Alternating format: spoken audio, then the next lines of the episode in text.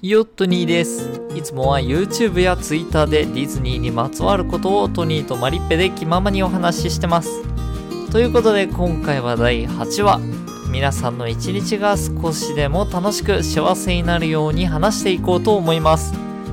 今日のテーマは前回もご紹介した通り美女と野獣のベルです。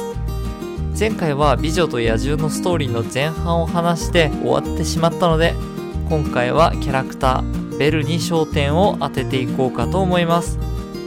さてベルですが美女と野獣の主人公発明家モーリスの娘であり町一番の美貌の持ち主です。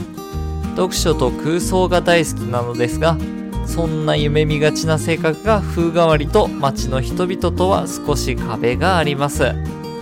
そんなベルこのベルという言葉フランス語では美しいという意味なんだそうです。マリッペさんも一番好きなディズニープリンセスはベルです。僕はみんな大好きです。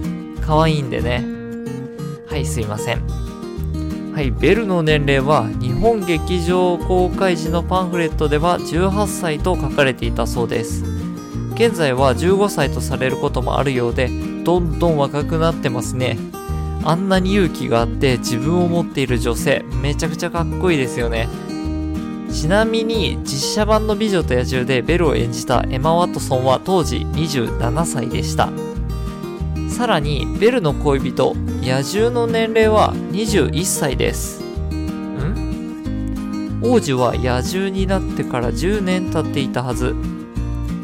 でもチップが人間の姿に戻った時多分あれ小学生低学年くらいの姿でしたよね。どうやら魔法がかかっている間は年を取らなかったんじゃないでしょうか。野獣ですがアダム王子と日本では皆さん呼びますがディズニーの公式は名前を付けていないようです。あくまでもビーストや王子様なんですって。これ知らなかったですね僕も。僕もアダム王子だと思ってました。さてベルに話を戻すと彼女実はノートルダムの鐘にも出演しています。主人公カジモドが「僕の願いよ」という曲を歌う時のシーン。小さいですがパリの街並みの中に本を読みながら街を歩く彼女の姿が確認できます。ソニマリ日記チャンネルではニューファンタジーランドについてもご紹介してますのでぜひチャンネル登録をお願いします。それでは今日はこの辺りでありがとうございました。